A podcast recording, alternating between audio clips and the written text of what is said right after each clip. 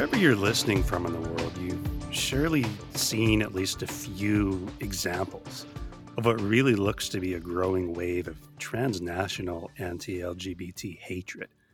Efforts, successful in many cases, efforts to disrupt and shut down drag events, increasing use of anti LGBT slurs and hate speech, and outright threats online across all sorts of social networks in different languages, ridiculous quote unquote groomer narratives, uh, increasingly mainstream anti trans rhetoric from prominent politicians and celebrities. And I mean, honestly, there's so many uh, more examples of this as well. It's no time for people who are from countries like, say, Canada or the Netherlands, you know, coincidentally, first the country I'm from and the country I live in now. It's no place for people from countries like this to keep looking up at some mantle at, you know, some imaginary prize at having been some of the first countries to recognize marriage equality and uh, be seen as leaders on LGBT rights. You know, east or west or north or south and everywhere in between, anti LGBT hatred, discrimination, and violence is becoming more common or more normal. Europride, as the name suggests, is a European LGBT pride event that takes place in a different European city every year. Uh, the September Euro Pride is scheduled to take place in Belgrade, in Serbia. The first time it'll have been held in Southeastern Europe or outside the European Union or the European Economic Area. And it'll actually only be, a, I think, only the third time in almost 30 years it'll be held in a former communist or socialist country.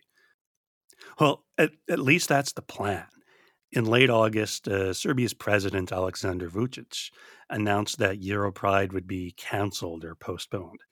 Now, he didn't say outright it would be banned, well, since he doesn't actually have the authority to do that just by a mere announcement. But he and his government have basically made it as clear as possible that they don't want Europride to go ahead. And he said that because of other issues facing the country, uh, specifically ongoing issues with Kosovo, the former southern province of Serbia that declared independence in 2008. He said that because of that, Euro Pride is just not going to happen.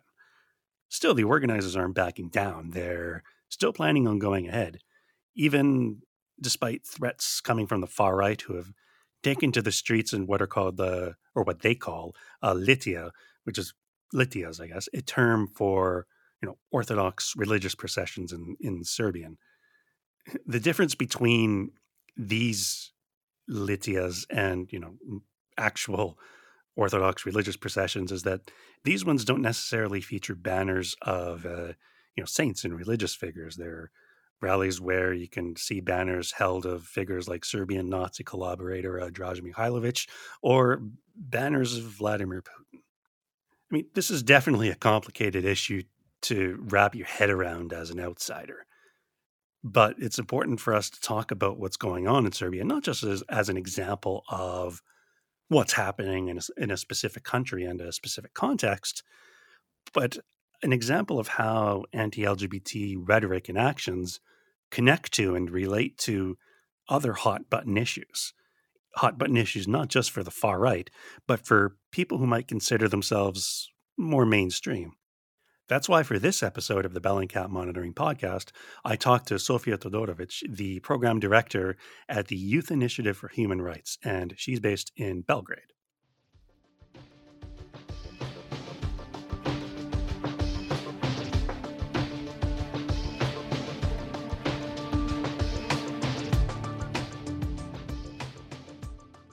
So, our guest today is Sofija Todorovic, who works at the Youth Initiative for Human Rights, which is a, a network of NGOs that works across the Western Balkans.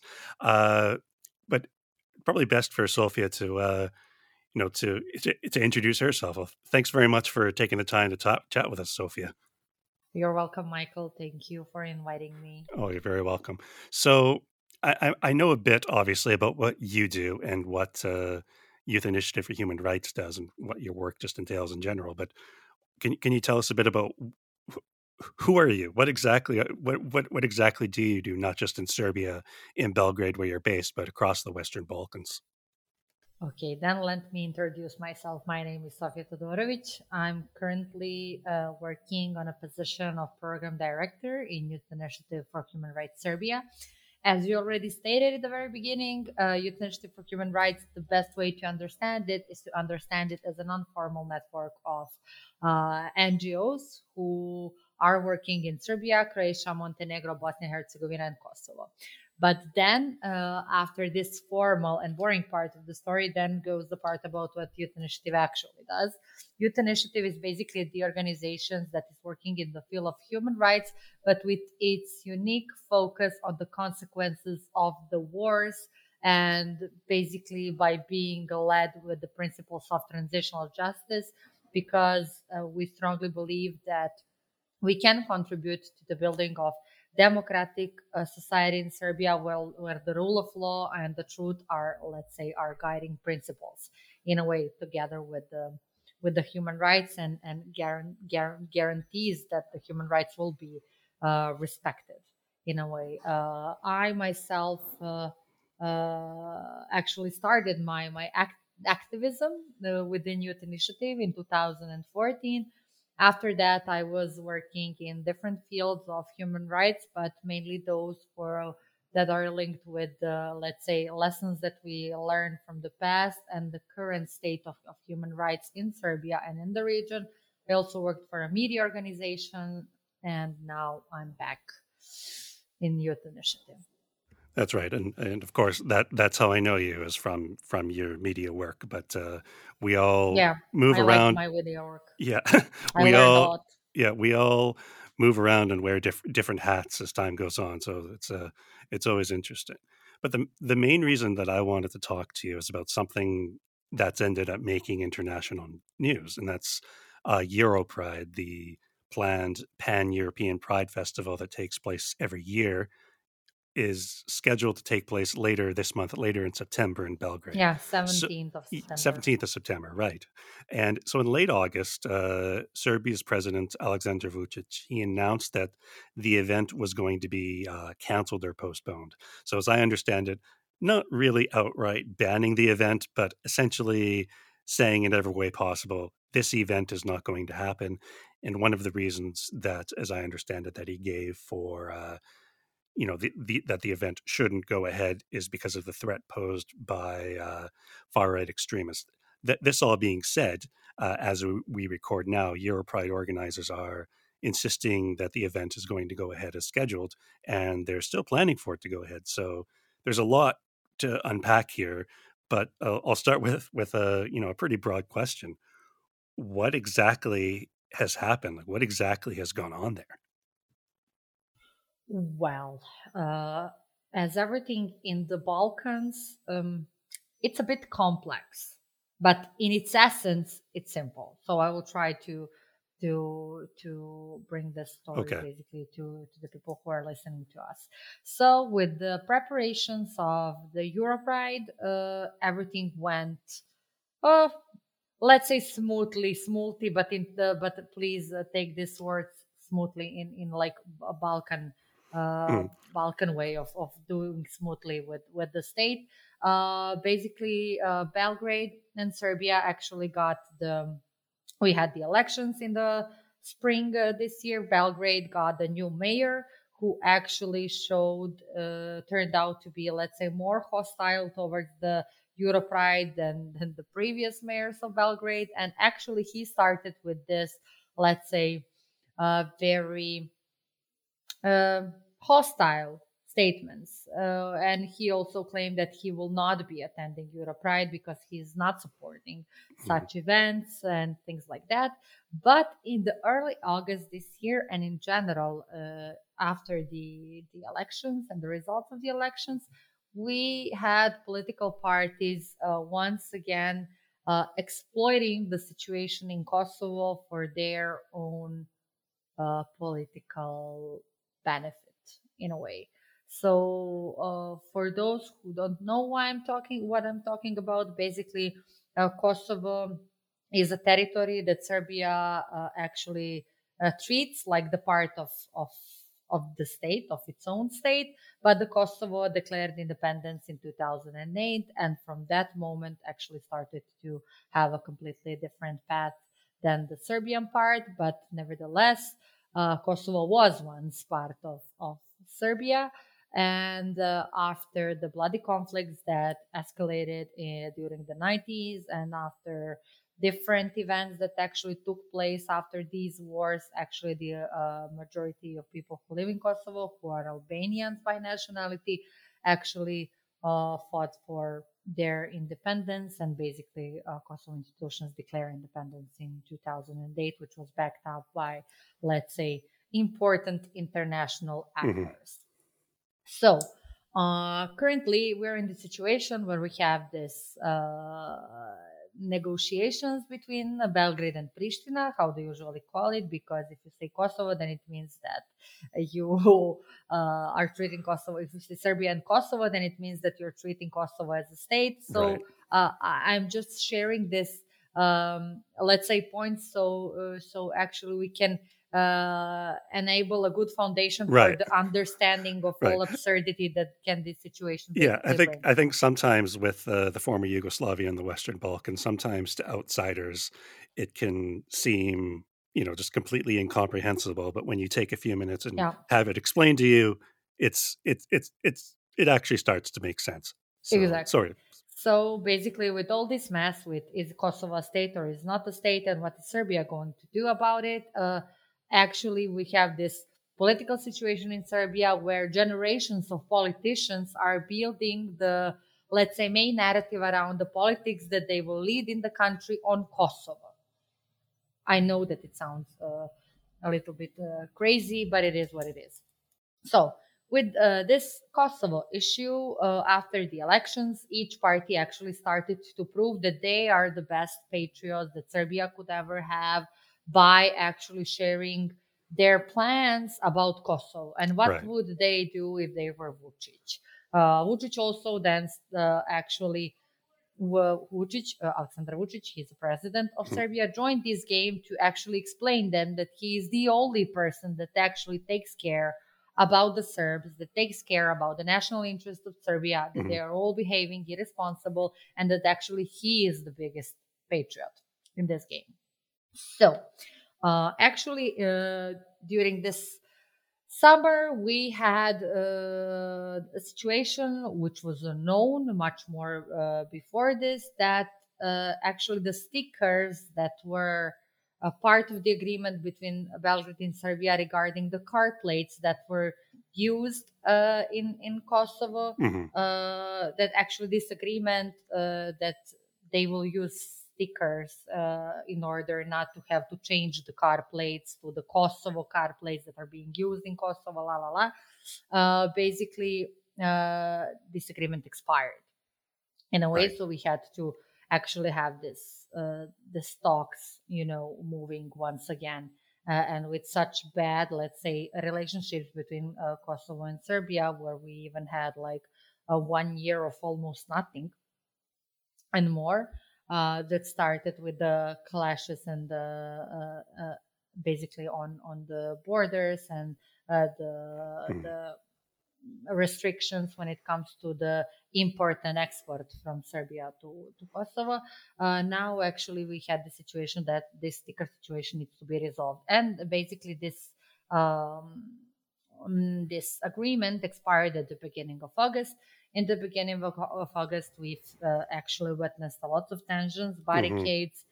Uh, in Kosovo, where actually media in Serbia were saying that we are on the verge of the war. Mm-hmm. Oh, yeah, and as you know, it was not just in Serbia because it made a lot of probably bl- you know blown out of proportion international headlines. Exactly, yes. exactly, because um, uh, I think that now, after this situation with the war in Ukraine, all these warmongerings that were, let's say, very frequent in the Balkans are now being taken more seriously by, let's say, the international, mm-hmm. since we are actually still having a, a, a ongoing conflict mm-hmm. on the European soil in the heart of Europe.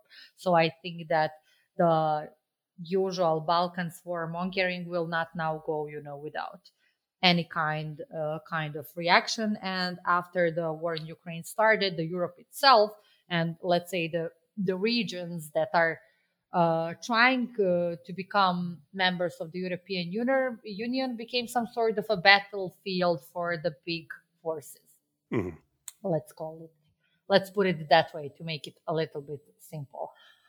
So, uh, after these tensions that actually emerged at the very beginning of August, after these clashes on the barricades and things like that, the situation uh, was again under control. The US embassy in Pristina actually uh, interfered and asked Pristina to postpone uh, it's the, the implementation of right. the decision about the stickers until the 1st of September.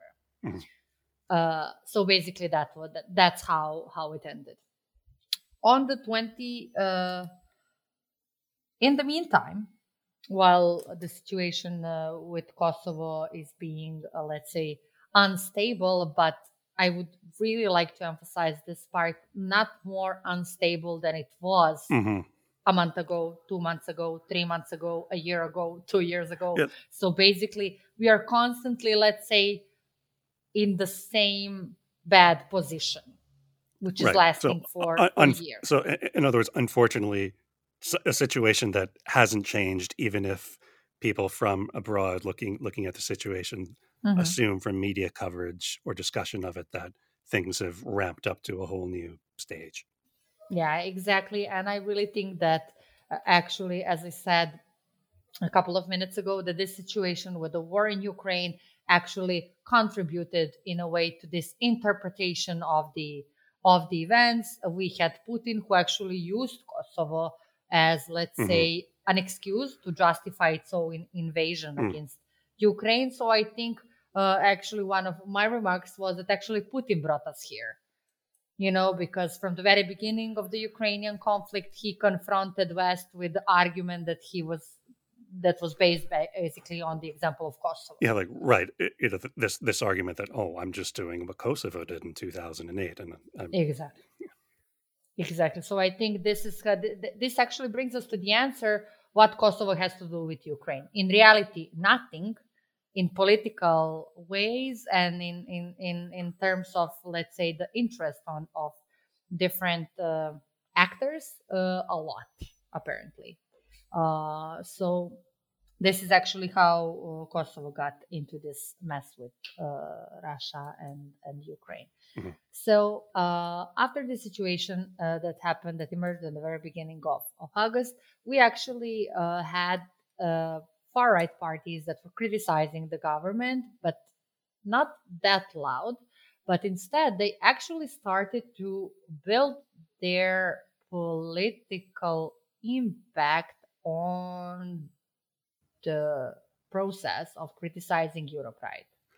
Okay. So let's say that the uh, and when I say uh, this right wing parties until this spring, uh, basically uh, most of the right wing parties that are like very openly uh, mm-hmm. sharing their right wing stance uh, were not part of the Serbian parliament. After this election, we have parties such as Dveri, such as Zavetnici, Coalition Nada, which is actually Democratic Serbian Party, which are now part of the Serbian parliament. Right. They all have like really, uh, let's say, uh, right wing orient, rightist actually uh, mm. political political stance. Right, like three, three, three smaller yeah. parties that are you know hard right, right wing, far right maybe radical right, depending depending on on the situation. But there's certainly, as I understand it, three. I mean, at least in parliamentary terms, three new intensely right wing parties on the scene. Yeah, exactly. Uh, and if you uh, put that in the context where civil society is criticizing actually the government itself and the largest party in Serbia, Serbian Progressive Party, to be actually very nationalistic and, and right wing oriented, with these new forces uh, joining the the Serbian parliament, I think that actually that only shows that the the landscape in Serbia can only let's say uh, be fueled with even more of these kind of narratives and these kind of let's say uh, political solutions in a way that mm-hmm. will be promoted in the in the future. So basically, one of these parties, Dveri, actually started a large campaign against Europride mm-hmm. uh, with its leader, but afterwards, uh, other, let's say, uh, other right wing parties also joined this campaign, as well as Zavetnici, as well as uh, uh, the other that the, the other uh, right wing party actually from from the mm-hmm. parliament, but also actually uh, the political party Dveri was actually uh, capable to gather around um, this idea many representatives of uh, Serbian Orthodox Church.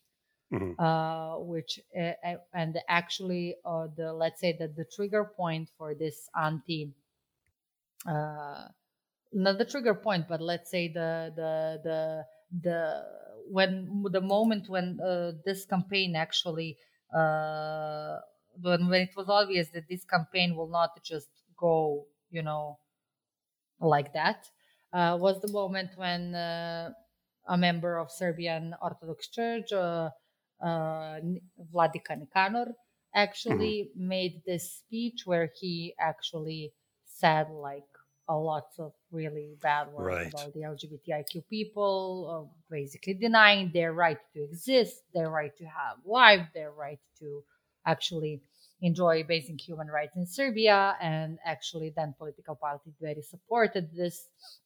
Uh, the representative of Serbian Orthodox Church, and then many other, let's say, elements, groups, individuals who are sharing, even doctors, for thinking that homosexuality is an illness that needs to be treated and cured.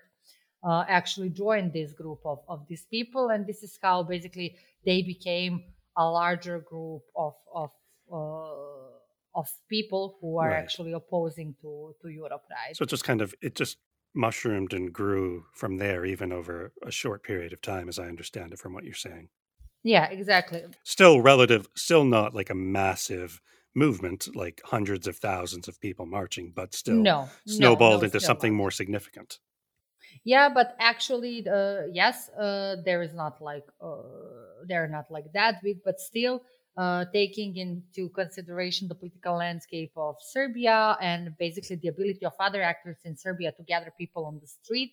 Uh, actually, when this group started with the protest, they gathered like um, uh, tens of thousands of people, right. so to say.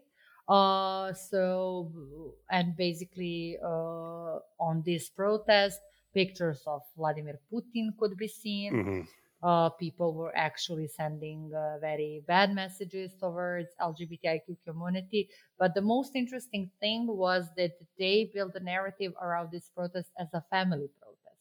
So the initial message of, of these walks uh, was actually that people are marching to protect their families, like the right to have a normal family mm-hmm. and to protect the tradition in, in Serbia that is being endangered by the uh, Europride uh, and events such as Europride and by our LGBTIQ uh, citizens in Serbia, basically. So, but after the this uh, protest actually uh, started to happen on the street, we could see a lots of messages that have nothing to do basically with LGBTIQ community in Serbia. And this is basically the moment where everything actually started to to have more sense in terms of you know some let's say some larger understanding of the of the situation as such right it's it, it, as well with these when when Vucic uh, you know announced that he had was going to cancel or postpone uh, Europride.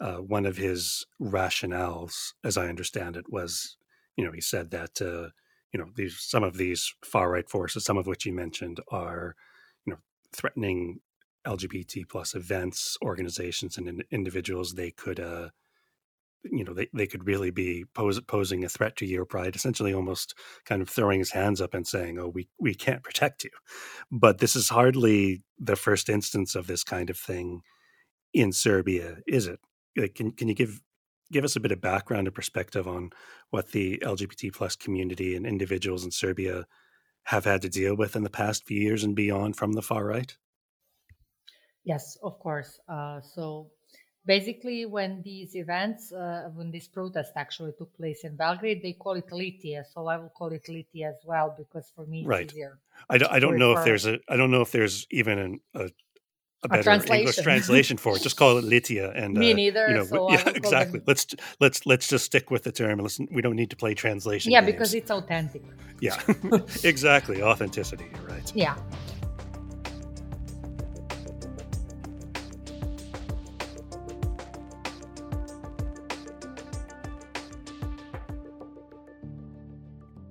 So um, when this Liti actually started to happen uh, on Saturday, 24th of August, actually the president um, organized a media conference where he, in in literally during his speech, but in 30 seconds, he announced that uh, once again the prime minister of Serbia will be Ana Brnabic, who is openly declared herself as an LGBTIQ person.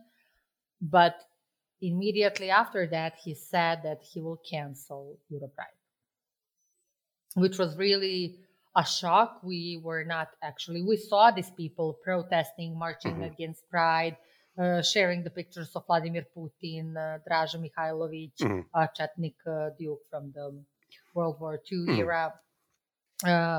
They were actually uh, talking about Kosovo. They were they uh, also brought the uh, let's say the pictures of of the um, of the saint people and things like that, and they they send let's say they also brought children, but we also saw children in the T-shirts with the letter Z. Yeah. And there was a lot of people with in t-shirts with the letter Z, which was completely crazy. And uh, at that moment, actually, the president said that he's canceling Europride and, and that it will have to be postponed, uh, if not canceled, due to the security risks. During that conference, he never actually said who is the threat uh, but he also mentioned that in this uh, severely serious uh, situation in the region with this tension around Kosovo, which was a little bit shocking because a week before that, um, both Miroslav Lajcak and Escobar were here. Actually, they visited Belgrade, they visited Pristina. They had they had like hard but very successful meetings with the leaders that everything will Mhm. be fine. And after that, on Saturday, president is saying that we have still tension right which was like really really shady and shocking but uh, this uh, way uh, this situation is very well known to them unfortunately to us who are organizing belgrade pride. Um, belgrade pride uh, the first successful euro pride uh, belgrade pride sorry now i'm mixing euro pride belgrade pride all of this. The first successful belgrade pride was organized in 2014 but before that there were attempts uh, attempts of organizing the Pride Parade, but the Pride Parade has been banned. So from 2009, in 2012, 2013, and 2011, Europride was banned by the Yeah. state. Uh, and Bel- afterwards, belgrade pride you mean yes Belgrade Pride, yeah. Sorry. Uh, Belgrade Pride was Mhm. banned, and after uh, these bans, the organizers complained, and all these bans have been declared as uh, non-constitutional. Right. That they're like against the constitution of of Serbia, which organizers have claimed from the very like, beginning. like even- they were they were they were banned just basically because we you know the government saying oh we don't want we don't we don't want this event it's done no No, before that, actually in Serbia, there is a procedure under which you can ban a certain event. The Ministry of Interior has to bring some sort of a security assessment uh, where they are actually assessing the security situation in the country and they're saying, is it safe uh, for such uh, event to be organized? Uh, and that's pretty much it. But due to the constitution of Serbia and the freedom of gathering that should be guaranteed for uh, also for the people uh, uh, who are LGBT, uh, this means when you say that there is some unbelievable force threatening your own citizens and that you cannot protect them, this in a way was a failure of the state and it was actually interpreted as mm-hmm. such. Mm. So basically, uh, the activists and everyone opposed. In 2013, we had something that we called Midnight Pride. So even though the pride was uh, uh, banned, the activists went out the street, and actually after that, they uh, had their own walk and they walked the, the streets of right of Belgrade. But before that, uh, the first attempt of pride in Serbia was in 2001, and this ended uh, in in violence and in like huge clashes, and a lot of people were mm. injured. Uh, after that, in 2010, we had another attempt of Europride, which uh, actually uh, resulted in uh, demo- resulted in a situation where the city, the city center of Belgrade, was completely demolished by the hooligans mm. and the right wing yeah. gangs. So actually, we had like a very turbulent history with with, with this event. Right. So but it's more than just the the far right involved with all of this, isn't it? I mean, we, I, you know, for the the work that we that I do, the work that we do at Bellingcat, I mean, we're looking at, uh, you know, some you various fringe far right extremist movements who really push some pretty hardcore, hateful, anti-LGBT attitudes and ideologies, and do everything they can to undermine LGBT rights. But uh, it isn't just the far right involved here, is it? There's like to what extent it isn't. Yeah, to what extent have, have these kinds of anti-LGBT plus attitudes been taken up by what's now the mainstream in Serbia, or and obviously by Vucic's government and the the state that he oversees? You see, basically, it really isn't just um, just the far right. They could not actually take uh, LGBT plus community mm, to this stage where we're now again in 2022. We are being afraid that the Europride will be that the Pride will be banned once again. Uh, basically, uh, from demo- when the democratic changes started in Serbia in 2000, even the other parties who were ruling Serbia were, let's say, never very determined when it comes to the rights of LGBT persons.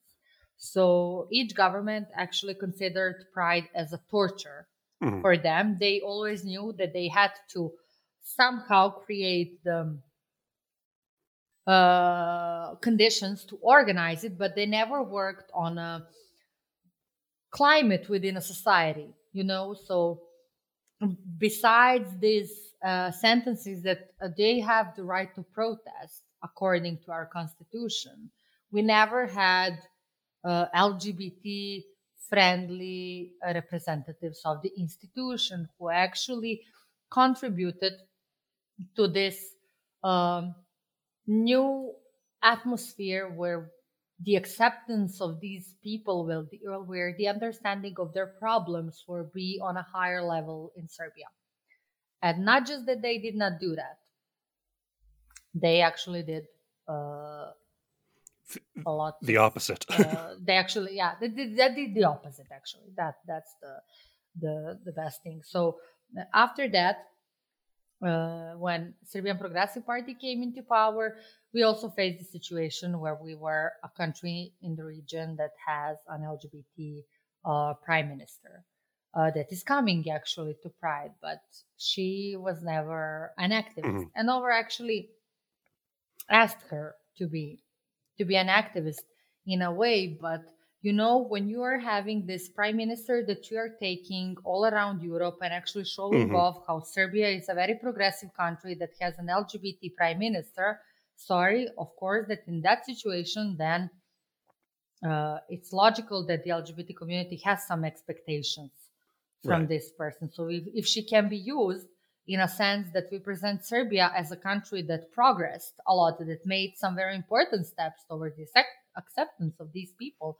And we can do only, uh, we can actually uh, do that only when we are talking with the foreigners. Mm. But while we are in our own country, when we are trying to talk with our own citizens, then basically it turns out that the government and the prime minister are ready to do almost nothing. Mm-hmm. We have a large problem with un, uh, of the unlawful conduct against LGBTIQ person.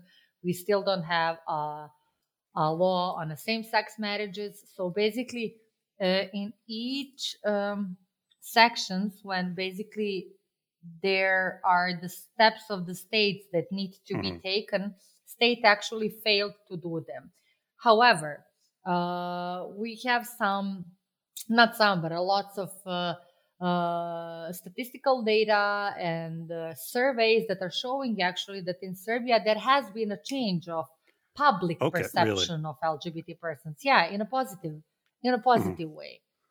But still, that doesn't, and this is actually the, I would say that this is the result of prides that mm-hmm. have been held in Serbia. This is the result of of the work of activists that usually um, is hard to to measure in a way, and right. this is the consequence of the work of LGBTIQ organization. But still, that's not enough. Right.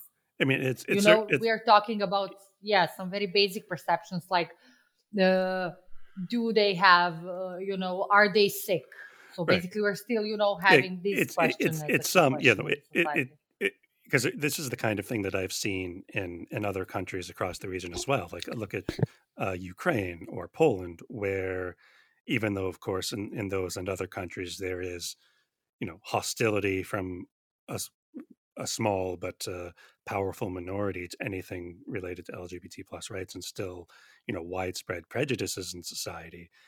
Some of the attitudes are you know, may, maybe it's too much to say they're getting better, but at the very least, they're getting less negative. But what you're saying in the Serbian context is that that was not symptomatic of, an, you know, any effort from the state or government at all.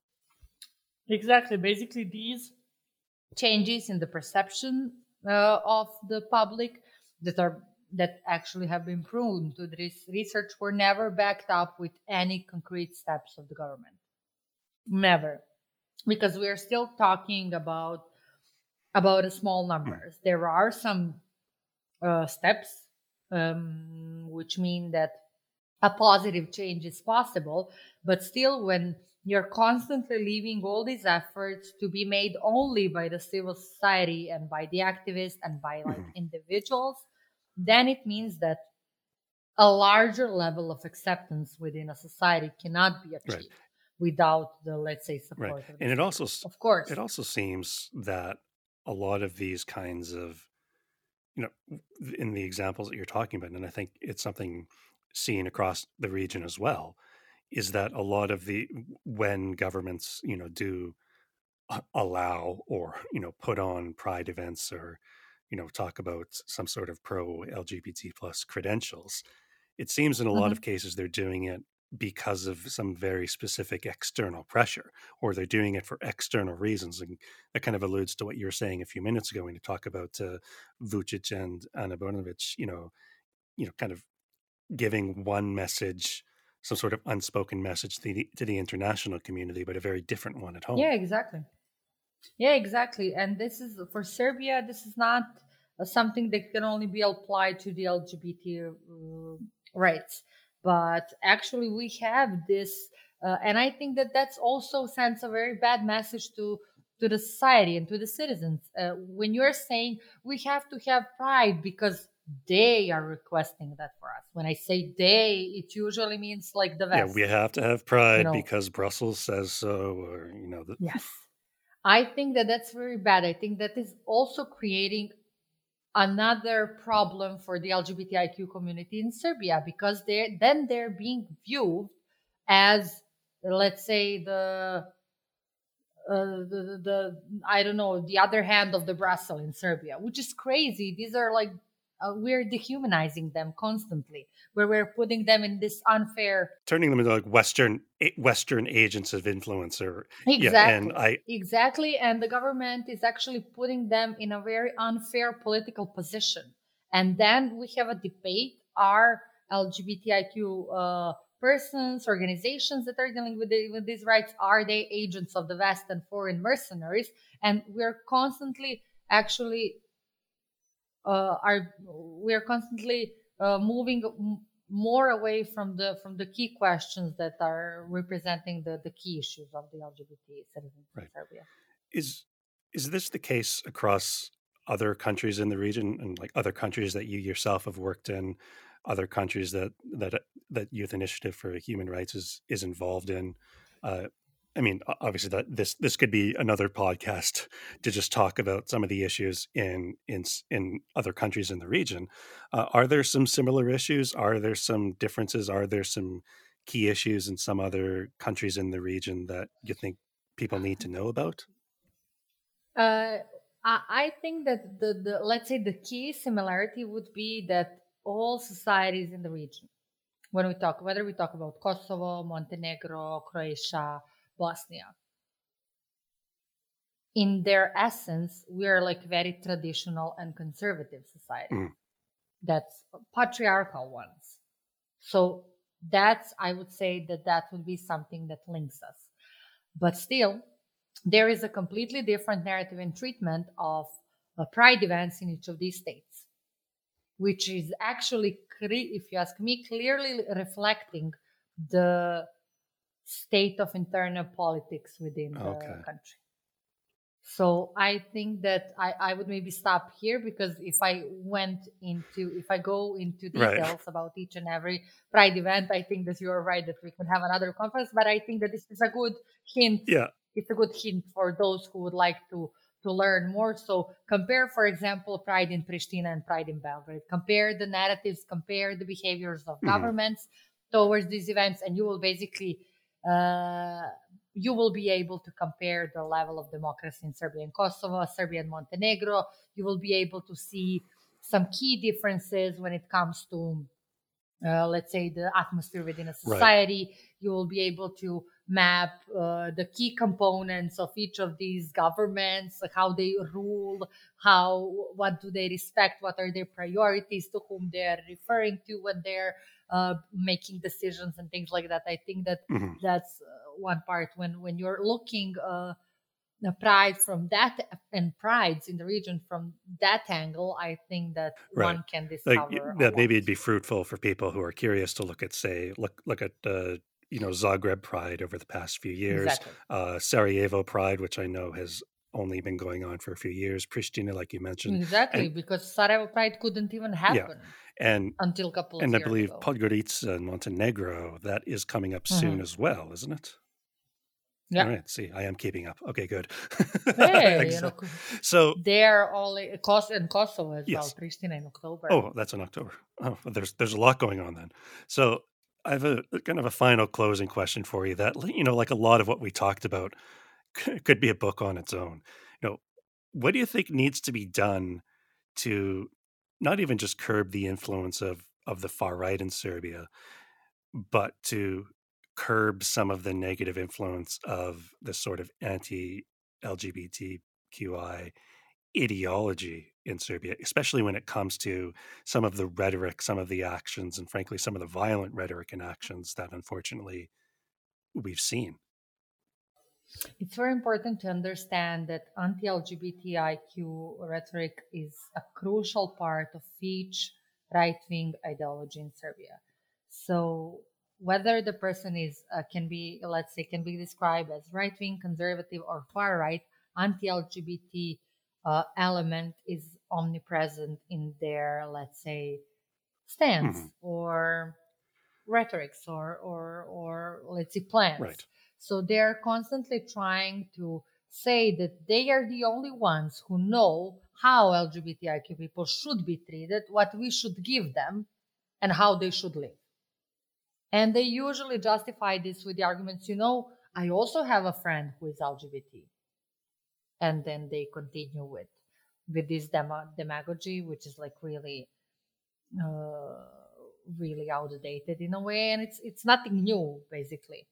It's really it's really nothing new, neither for Serbia or for the world as such.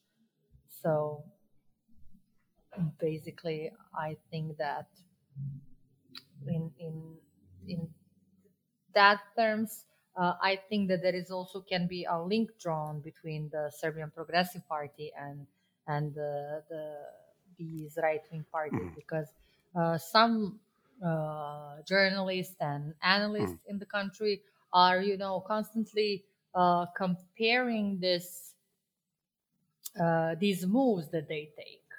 And they usually don't seem like they're you know uh, opposing each other. Right. In a way we had Boško Obradović yeah. and Dveri and these right-wing parties that were asking uh, government to ban pride. And then we have a president who instead to protect its own citizens who is basically fulfilling the wishes of right-wing uh, right uh, just just just catering to that seemingly catering to that pressure from groups that groups, individuals, movements that uh, on their face are opposed to him, say that they're opposed to him and his government, but a lot of the time are very much marching in the same direction. Yeah, yeah, exactly. And I think that mm, thanks to Europride now, this is like very visible. Mm-hmm. In a way, but uh, the only thing with Europride is that either you will ban it or you will make it happen. Right. So, you know, I think that this really diminishes this space for manipulation of Serbian government that they're that they're used to use right.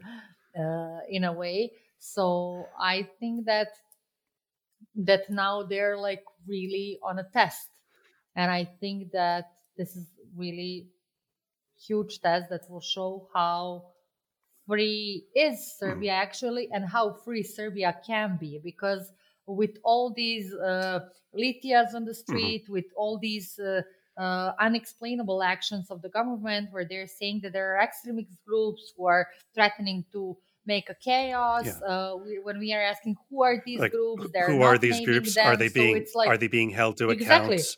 Are they you know exactly. are they being so punished? We don't have any yeah. kind of data, and we have this situation where the president is constantly saying that the state will cancel or or postpone the parade, which is uh, which parade, which is do. completely crazy because yeah, state cannot do it. State can only ban it.